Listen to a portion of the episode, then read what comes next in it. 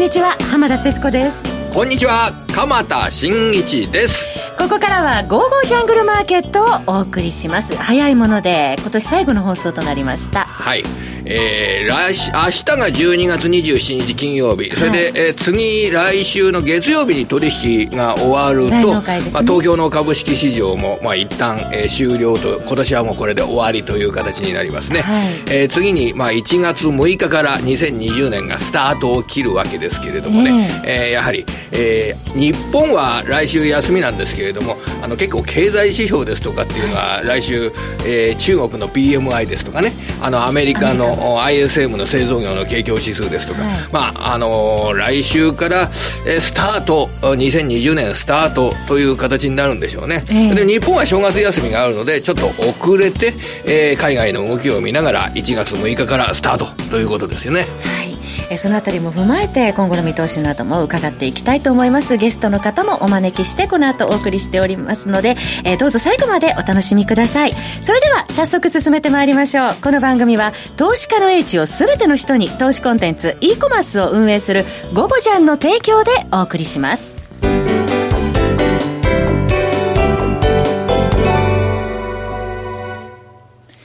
えー、さて、えー、ここまでの振り返りで、まずは鎌田さんにお話を伺っていきたいと思いますが。はい、あの、足元だと、はい、やはり、日本の景気っていうのは、悪いなっていう、そういう実感が湧いてきてると思います。はい、特に消費税率が引き上げられて、10月、11月、そして12月もですね、20日締めの企業の月次売上高などが明らかになってますけど、はい、やっぱり島村ですとかね、洋服チェーンの島村ですとか、えー、あとは家具チェーンのニトリですとか、はい、まだ足元で、えー、結構売上が落ちてますね。うん、そして、えー、消費税の引き上げで売上が落ちてるのとともに、あの、生産活動、はい、えー、これが10月の鉱工業生産が1ヶ月前に発表されて、えー、9月と比較して4.5%、鉱工業生産指数が低下。はい、そして、明日、はい、明日の朝。27日。え、これで11月の鉱工業生産指数が発表されます。はい、まあ、あのー、1ヶ月前の予想値だと、まだやはり11月の生産も1.5%低下しそうだというような見立てになってるわけですけれどもね。えー、まあ、このあたり、えー、特にこの世界不況の中で消費税率が引き上げられた日本の10、12月期の企業活動が弱いなというような認識、はい、今データから得られているのが現状です。あの、今お話ありました、10月のその鉱工業生産見てると、ちょっとじゃ在庫が増えているなっていう、ね、そうですね。あの、生産が減って、えー、出荷も減って、その部分、出荷が減るので、在庫がはけないというような状況で、はい、あの、方向性としては、今は、あの、在庫が低くなって、これから先、生産が回復して、在庫の積み上げをやってもいいかなというような段階に、まあ、電子部品だとか、あと機械設備ですとかの、そういった産業が入るというような段階に入ってるんで、まあ、その、今のに、日本の10、12月期の税率引き上げの後の小緩みっていうんでしょうかね。はい、あの、小休止の後は、やっぱり生産は来年上がっていくというふうに、えー、考えられています。はい、まあ、その方向性は、今のところ、外れてるわけじゃないなというふうには思っております。はい、ただ、足元で、えー、その勢いが弱いというようなことがどのぐらい気にされるかっていうことがポイントになるんですけど、えー、ただ、それを打ち返すような形で、あの、中国やアメリカに対する期待、はい、こっちの方がやっぱりでかいんですよね。はい、アメリカはもうずっと高値圏を維持しているという状況で、景気も。そうですね。えー、あの、日本っていうのはやっぱり、あの、高齢化が進んで、えー、この、そんなに伸びる期待っていうのが、あの、世界の中で、えー、意識されてないので、はい、えー、アメリカや中国が引っ張るというような状況になってくると、日本の企業収益についての期待値っていうのも上がっていくという状況で、はい、よくあの、GDP の状況と、その国の時価総額の状況、えこれを、がマッチする。これが、まあ、GDP と比べると、えー、時価総額があ増えすぎている時に警戒するっていうような、うん、そういう声っていうのはあるわけですよね。はい、で、今、日本の場合は GDP よりも、株式の時価総額の方が非常に多い状況にあるんですけど、うん、ちょっと今ですね、その GDP と時価総額のギャップというのが広がる可能性っていう、広がることを許容するというようなことも、えー、あり得るような状況になってきました。はい、それはどうしてかっていうと、あの、企業収益に見合った株価が、あ計算されるとすれば、企業収益っていうのは、GDP じゃない部分。うん、えー、要は、トヨタがメキシコやアメリカで生産して、カナダやアメリカで自動車を売った場合、それはトヨタの利益を、まあ、引き上げますよね。はい、でもそれって日本の GDP の引き上げ要因になるでしょうか？ならない。ならないですね、えー、海外で作って海外で売って、はい、で、中国で作って中国で売る。ベトナムで作って中国で売る。っていうようなことを日本企業それで稼いで、利益が増えて、配当が増えるから、まあ株式っていうのが魅力が出てきて上がるっていうような構図になると、えー、日本国内の GDP は増えずに、企業収益は上がって、そして企業からの配当金が増えるというような、そういう計算も成り立つんですよね。はい、で、ただ日本で暮らしていると、日本の GDP が増えないと、あまり幸せ感を得られないというのも、これ、事実だと思います。実感がね、えー、なかなか得られません、ね、だからその時に、えー、どういうことをやればいいかといえば、えー、株主になって、企業が稼いでいる利益から自分も得るようになる。えー、株主になる、資本家になる。はい、それによって、成熟して成長しない国で住んでいて、成長は味わえないけれども、株主になることによって、利益を得る、配当金を得ることによって、えー、できるだけ日本国内でも生活の質を高めていこうというような、そういう方がですね、あの、投資家として、えー、先行きは、あの、幸せなあ道を歩むのではないのかなというような意識を、まあ来年も持つことが必要なのかなというふうに思っております。はい。で、来年のテーマ、あの、一つ挙げておきましょう。お願いします。えー、やっぱり M&A。はい。えー、このあたりが意識されて、えー、割安株を買うというような動きなどを、えー、続けても、おいい日本株投資になるんじゃないのかなと思ってます。はい。あの、今日は、あの、J フロントリテイリングが、あの、パルコ、8251のパルコを完全子会社化すると発表しました。はい。もともとパルコは J フロントの子会社ですけれども、えー、それを完全子会社化する。まあ、要は、今ね、東芝なども上場子会社を、えー、完全子会社化するような動き強めてますけれども、はい、えー、そういった上場子会社を TOB によって完全子会社化するというような動きが強まっております。はい、えー、これは、上場子会社だけにとどまらず、もう、業界の大幅な再編、えー、M&A の加速、はい、えー、このあたりを来年のテーマとして考えてよろしいと思います。つまり、えー、この大きい体に、なるべく大きい体にならないと、うん、えー、生きていけないような状況になってきてるんですね。えー、これ、日本で、日本はもう成長しないぞ、うん、あるいは世界でも自動車産業はもう、ちょっと成長しないぞっていうことを意識しながら、これからを考えなければいけません。うん、何せだってトヨタが、新車を買ってくれ、新車を買ってくれって言わないで、えー、貸す作業だ、事業。自動車をみんなで使うシェア事業に力を入れるというような、そういう時代になってるんですよ。業態も変わってますよね。そうすると、もう世界的に自動車の販売が成長して、はい、えー、その自動車関連企業の収益が増えるっていうことは、もう一切経営者は考えないで戦っていかなければいけない。そうすると、えー、自動車部品、自動車関連業界などを中心に、もう様々な M&A が起こるというのが2020年の姿になると思います。企業の構造改革が加速していく。そうです。その M&A 前の過程で、まあ自動車会社っていうのは業績、おそらく来年度も伸びませんよ。自動車関連部品会社。はい、えー、それで業績が伸びないから、今 PBR0.5 倍とか0.4倍とかのいう会社なんかいっぱいあるわけですね。はい、だから財務内容が良くて、えー、経営があ破綻するような可能性はほとんどないというような会社で、PBR0.4 倍ぐらいの、まあ配当金利回りも高めにあるようなあ企業。まあこのあたりを、えー、ね、宝くじ感覚で、えー、買っておくというような観点で、えー、一つ、見ていきたいなとは思ってます。はい。来年のテーマ一つ M&A 挙げていただきました。えー、それではこの後は本日のゲストの方をお招きします。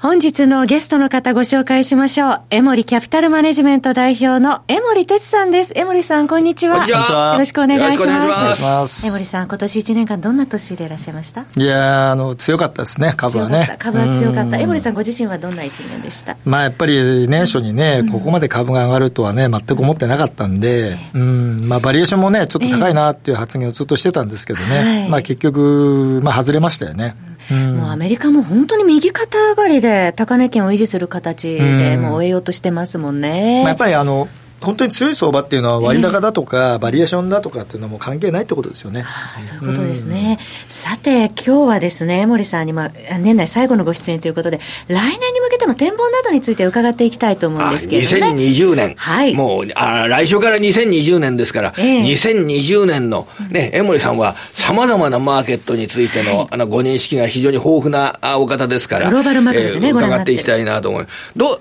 やっぱり一番でかくて、今年も強かった、はい、アメリカ株の方から行きましょうか。はい、アメリカ株の2020年、えー、どんな動きになって私たちはどんな対応をすればいいんでしょうかね、これ。やっぱりその、さっきね、反省だっていう話をしたんですけど、なんでその反省しなきゃいけない事態になったかというと、うんはい、まあ去年の特に第4四半期、ええ、まあ12月とかね、はい、ものすごく下がったわけですよね、株価がね。でしたね、去年はね、うん。クリスマスショックとか言われて下がりましたと。えー、で、まあ、やっぱりその下がった一番安いところを見た上で、新年に入りました。はい、で、大体その頃に予想するとですね、えー、翌年も下がるという予想になりがちなんですね。えー、当たり前なんですけど。じゃあ今年のその、こういったあの、米国株、もう30%近い上昇、予測できた人、その当時いましたか、まあ、ほぼ0人ですよ。いました私はいないと思う。皆さん、年明けから悲観なお声もね。というのは、そのメジャーなね、えー、もう皆さん、まあ皆さんご存知かどうかわからないけども、はい、まああれの業界でいうメジャーなヘッジファンドマネージャー、もうビッグネーム、えー、みんな外れてますよね。うん、外れてます。うん、外れちゃってんですよ。うん、これが実態。それだけ難しいんです。難しかった。今、浜さんに、じゃあ来年どうですか？はい。わかるわけがないと いうのが 答えです。はい、正直言うと。はい。一つ反省点あるとすれば、えーあのまあ、一番その、なんていうんですかね、いろんなその、まあ、皆さんもそうですし、私もそうですけど、はい、まあ、過去のデータは当然見ますよね、うん、どういう傾向があるとか。えー、で、その時に、一番その、なんていうんでしょう、うん、あのデータも豊富で、うん、えー、市場参加者も一番多いというのは、やっぱりアメリカの株式市場ですよね。はい、で、いろんな人がやっぱり、お金を投じてきて、で、それによってその株価が形成されて、はい、で、データがもうかなりもう古い、もう1920年代から積み上がってきてて、で、いろんなその傾向がね、いつだったらこうなりそうだ、この年はこうなりそうだというデータが積み上がってる。で、やっぱりその大統領選挙、まあ大統領4年間っていうね、ところでこう区切るというのが、まあ一つやり方ですよね。で、そのじゃあ4年間区切ったときに、はい、まあ今年で言えば、はい、まあこれあの、1年目、2年目、3年目、4年目、大統領のですね、この3年目が一番強いというのは、もう最初から分かってたんですよね。なのになぜ弱気になったのかと。はい、まあそれは2年目は本来、まあ6%から7%、8%ぐらい上がる年にですね、うん、まああんだけ下がっちゃったからですよね。はい、でもその時に、いやいやいや、普通に戻れば、もう15、6%は上がるんだから、うん、まあやっぱりそこは買い買いですよという頭になっていれば、まあそんなその25%、30%取らなくてもですね、えー、えー、多少は助かったと。でそれをじゃあ糧にしてですね、まあ来年の見方どうしようかとなったときに、普通大統領、大統領4年目の年というのは、まあ大体やっぱ6%から8%ぐらい上がるというのはですね、平均なんですよ。と、はい、いうことはそれに乗っていくと。いうのが、まずスタートラインだと思うんですよね。うん、だから、やっぱりその、まあ、今年振り返ると、まあ、米中貿易戦争の話だとか、えー、中東がどうだとか、北朝鮮もどうだとか、えー、まあ、まあ、直近で言えばその、まあ、ブレグジットもあるし、直近で言えばもうトランプ大統領の弾劾訴追の、ね、話とか、いろいろありますけれども、まあ、あの、経済はそこでは動いていないってことですよね。はい、まあ、それやっぱりよく考えなきゃいけない。で、株価には、まあ、やっぱりこう先行性があると。うん、経済よりも先にやっぱり動く動くっていうね、はい、いう傾向もありますから、そこにやっぱりまず立ち返ると。いうことを考えると、基本的にやっぱり来年のアメリカ株は、えー、6%から8%はもう最低ラインとしてね、はい、えー、上がっていくと。じゃあその中で、プラス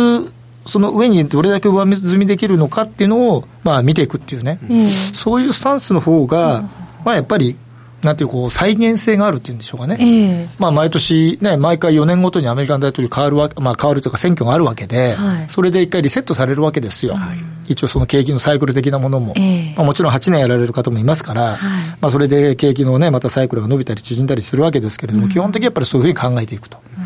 うん、いうことであれば、まあ、やっぱり来年は、まあ、6%、8%はまあ最低ラインとして、リターン欲しいなと、まあ、そこを一応前提にね、考えていきたいということですね。はい。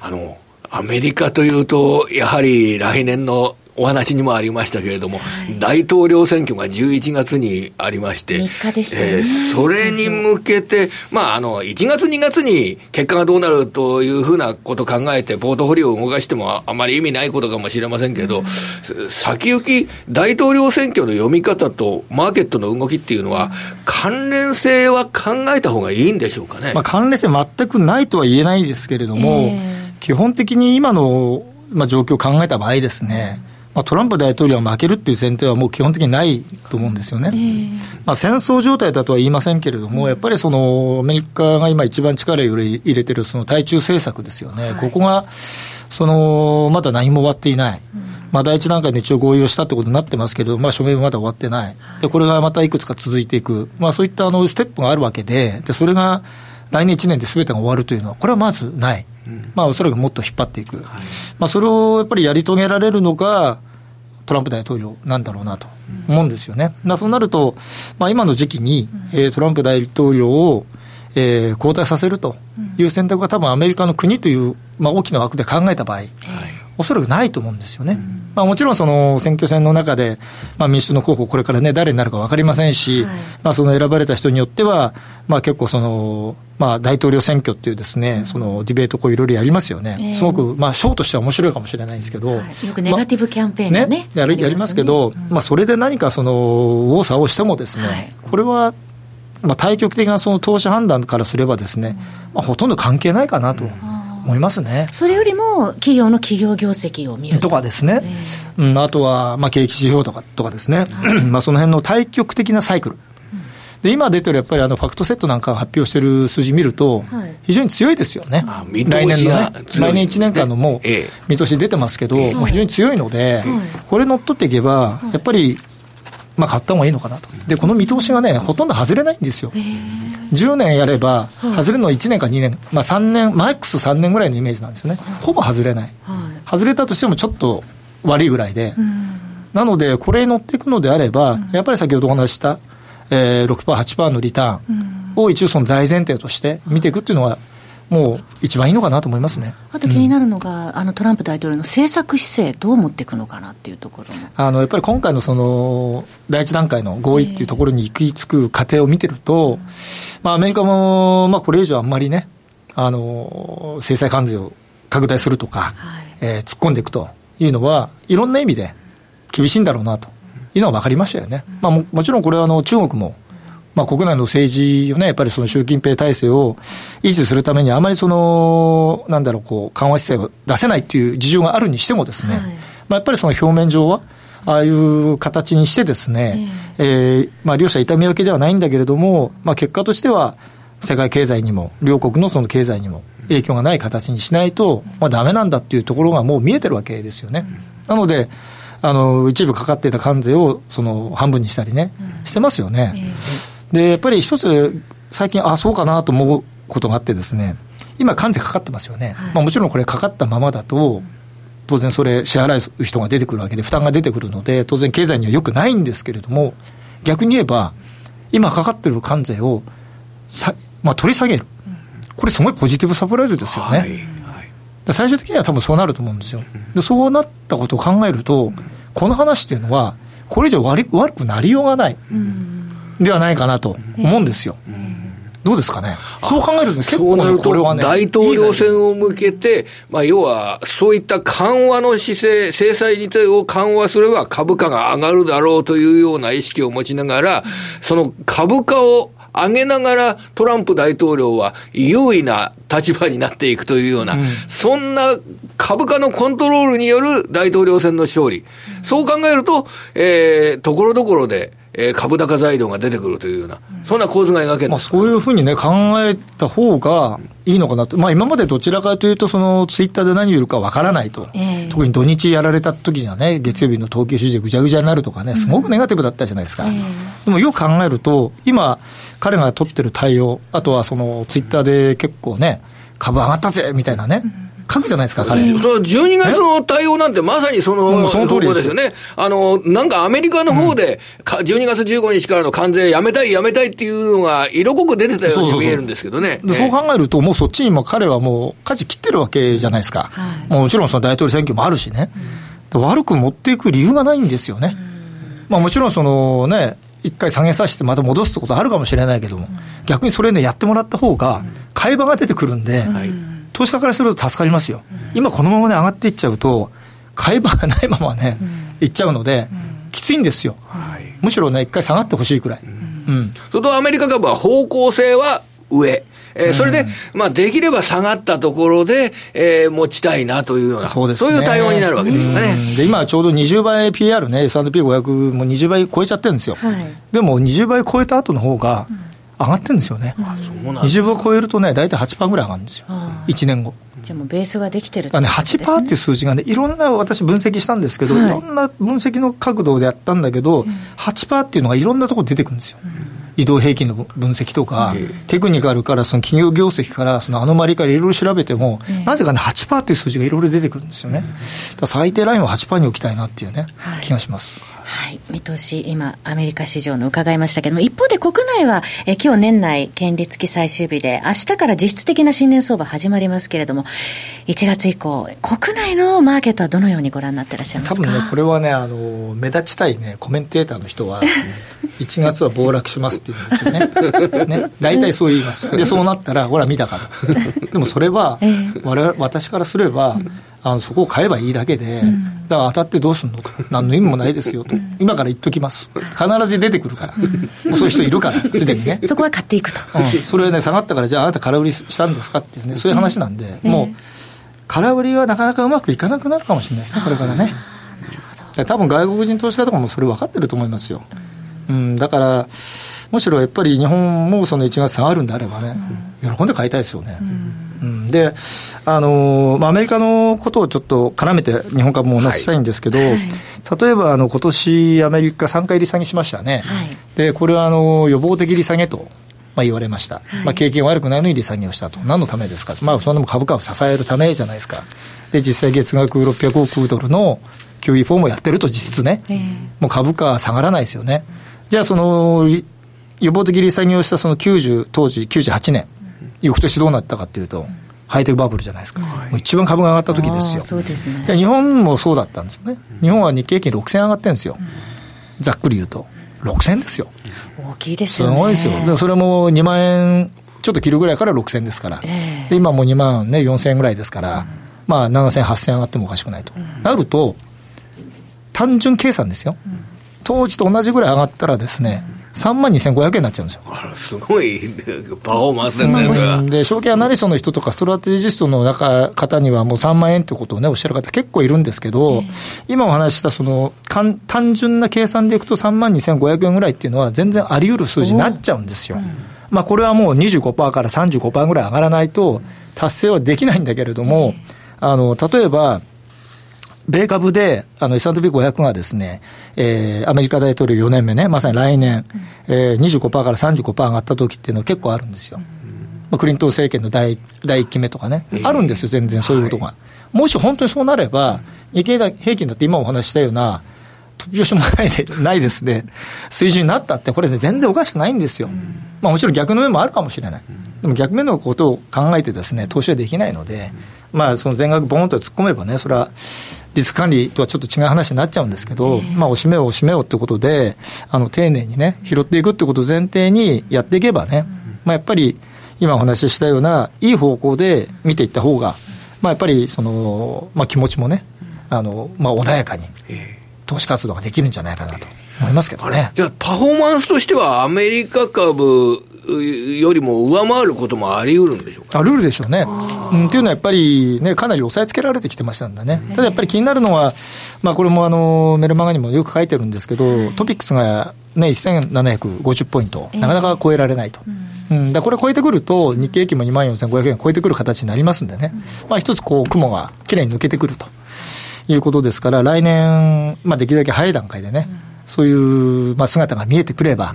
まあやっぱり今までこう売ってた個人投資家もね、じゃあちょっと買おうかと。はい、まあ、どちらかというと、12月売って1月買う傾向がね、個人投資家さん多いですから、まあ、あの1月下がっても、まあ、個人投資家が買ってくれればね、まあ、下でも硬くなるでしょうし、まあ、それで、まあ、少しいい方向がね、見えてくればね、まあ、オリンピックもあるし、そうですね、えー、あのそういうふうになってほしいなと思ってますね。1月効果ともね、よく言われますけれどもね、はい、中古型のパフォーマンスいいと言われますが、まあでも今年は、あの、マザーズ指数はじめ、ちょっと新興市場があまり元気がなかったっていう場面もありましたけれども。ね、中古型がですね、非常に面白くなると思いますよ。えー、非常に幅広い対象というような形、うん、まあ、大きいのよりもやっぱり中古型の方はね、上がり出した時の上がり方も大きいですから、うん、まあ、あの、さっきね、とあの、鎌さんおっしゃった、まあ、トヨタとかね、自動車のところ、うん、まあ、どうしてもやっぱり日本、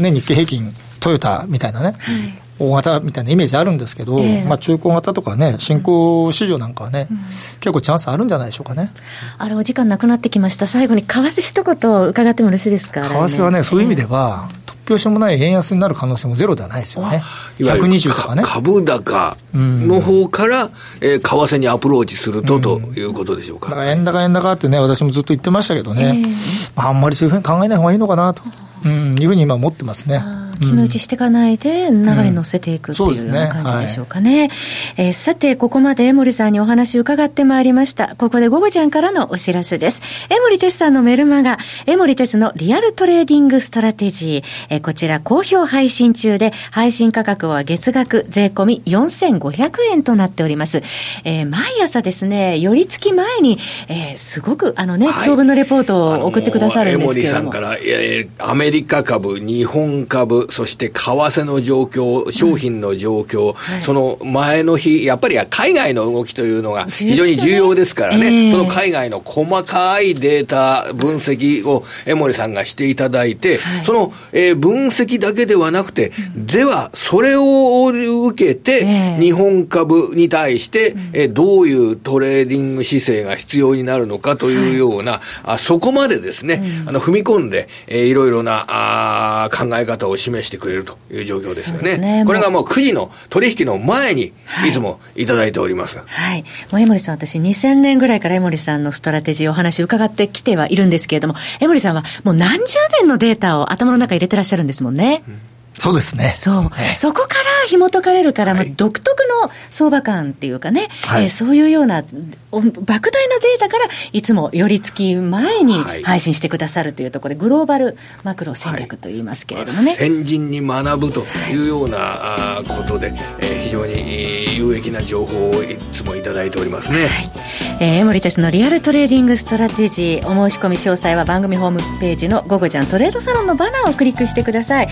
えー本日のゲストは江森哲さんでした。江森さん今年も1年間どうもありがとうございました。えそしてリスナーの皆さん1年間番組をお聞きくださいましてありがとうございました。えまた来年もぜひよろしくお願いいたします。鎌田さんどうもありがとうございました、はい、それでは皆さんどうぞ良いお年をお迎えください。この番組は投資家の位置を全ての人に投資コンテンツ e コマースを運営するゴブジャンの提供でお送りしました